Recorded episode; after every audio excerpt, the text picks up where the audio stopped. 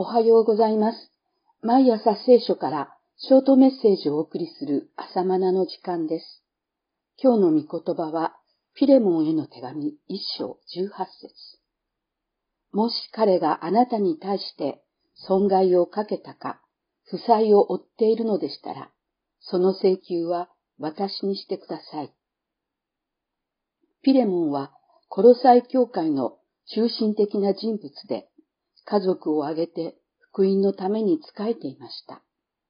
二節のアビアはピレモンの妻、戦友アルキポはピレモンの息子です。そんなピレモン家にオネシモという奴隷が仕えていたのですが、役に立たないもの、十一節と記されているように何かと問題の多い奴隷だったようです。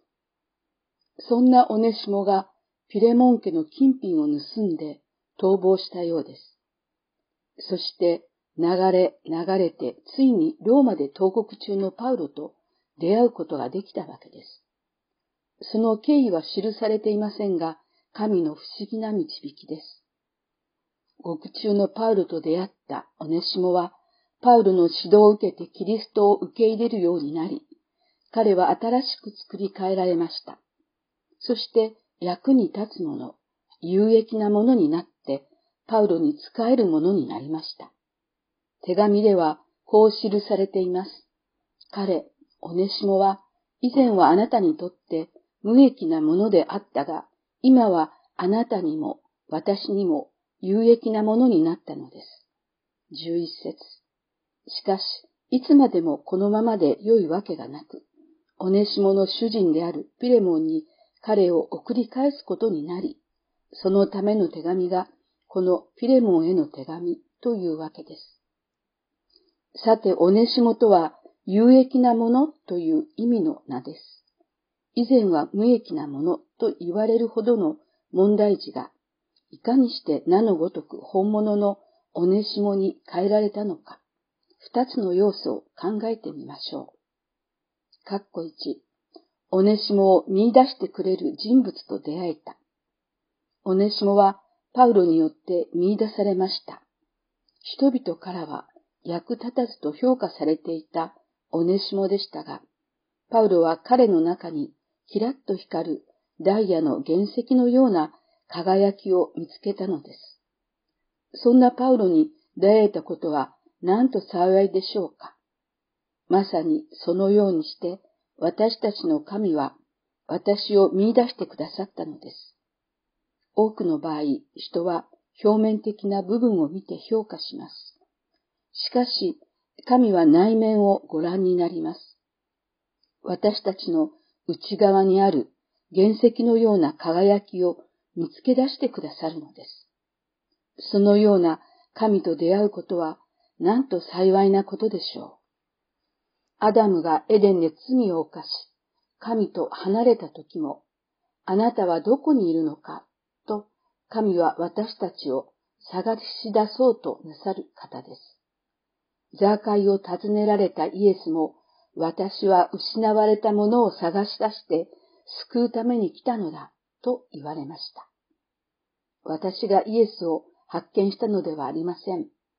自分が発見したと思っていると、やがて見失うでしょう。イエス様の方が先に、しかも世の始まる前からザーカイを見つけ出し、私にさえ目を留め、そしてあなたを見出してくださったのです。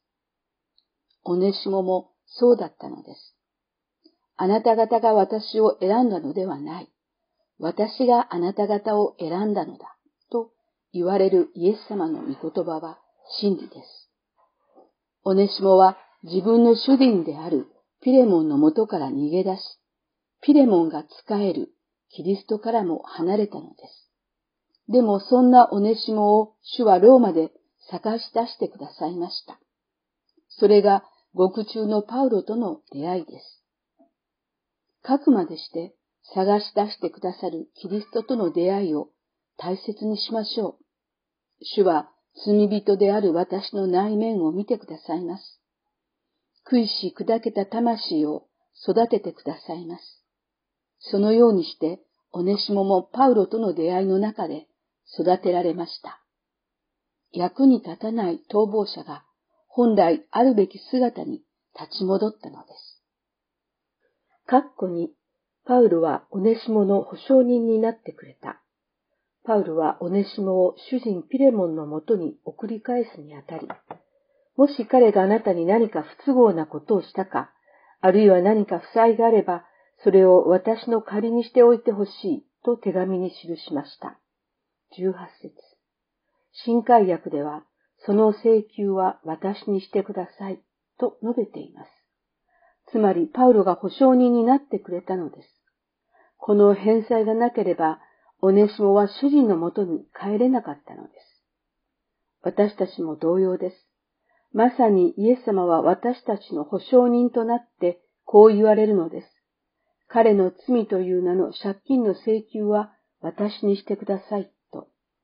こうして主なる神に背を向け、逃亡奴隷のようになっていた私たちをイエスは天の御父のもとへと送り返してくださったわけです。さらに、イエスはこうも言われると信じています。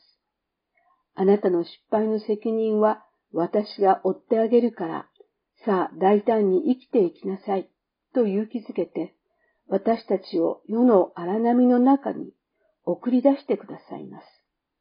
このような後ろ盾があるので、無益なものが有益なものへと変えられるのです。パウロがオネシモにこのようにできたのも、パウロ自身もイエス・キリストからそのように扱っていただいたからです。パウロを取り巻く人々の関わりもまさにそうでした。実はパウロがイエスを信じた当時、多くのクリスチャンは彼を信用しませんでした。かつては教会の迫害者であり、その急先鋒であったパウロが改心したと言っても、にわかには信用できません。何かの罠かもしれません。そんな時、バルナバがパウロの保証人になってくれたことで、パウロはキリスト教会に受け入れられたわけです。使徒の働き、9章26から27。それから数年が経過し、バルナバがアンテオケ教会を勃会するようになったとき、協力者としてパウロを推薦したのです。使徒の働き11章19から26節このようにバルナバがパウロを見出してくれなかったら、今日のパウロはなかったでしょう。そんなパウロでしたが、初期の血気盛んな頃は、第1回伝道旅行でリタイアしたマルコ、第2回伝道旅行では連れて行かないと主張し、バルナバと大激論になりました。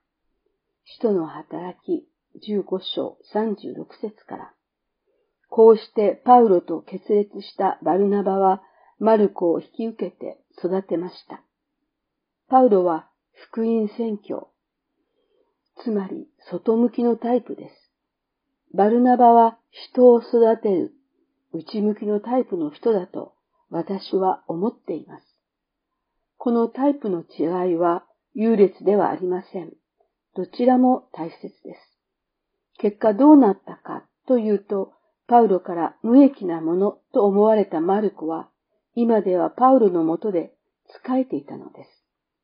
ピレモン24章。人が織りなす、なんと素晴らしいハーモニーでしょうか。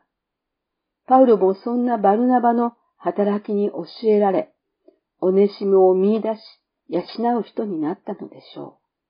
主イエスは絶妙なご廃材のもとで私たちを見出し、養い、ダイヤの原石を研ぐように取り扱われるのです。感謝しましょう。あなたはその見ての中にあるのですから。以上です。それではまた明日。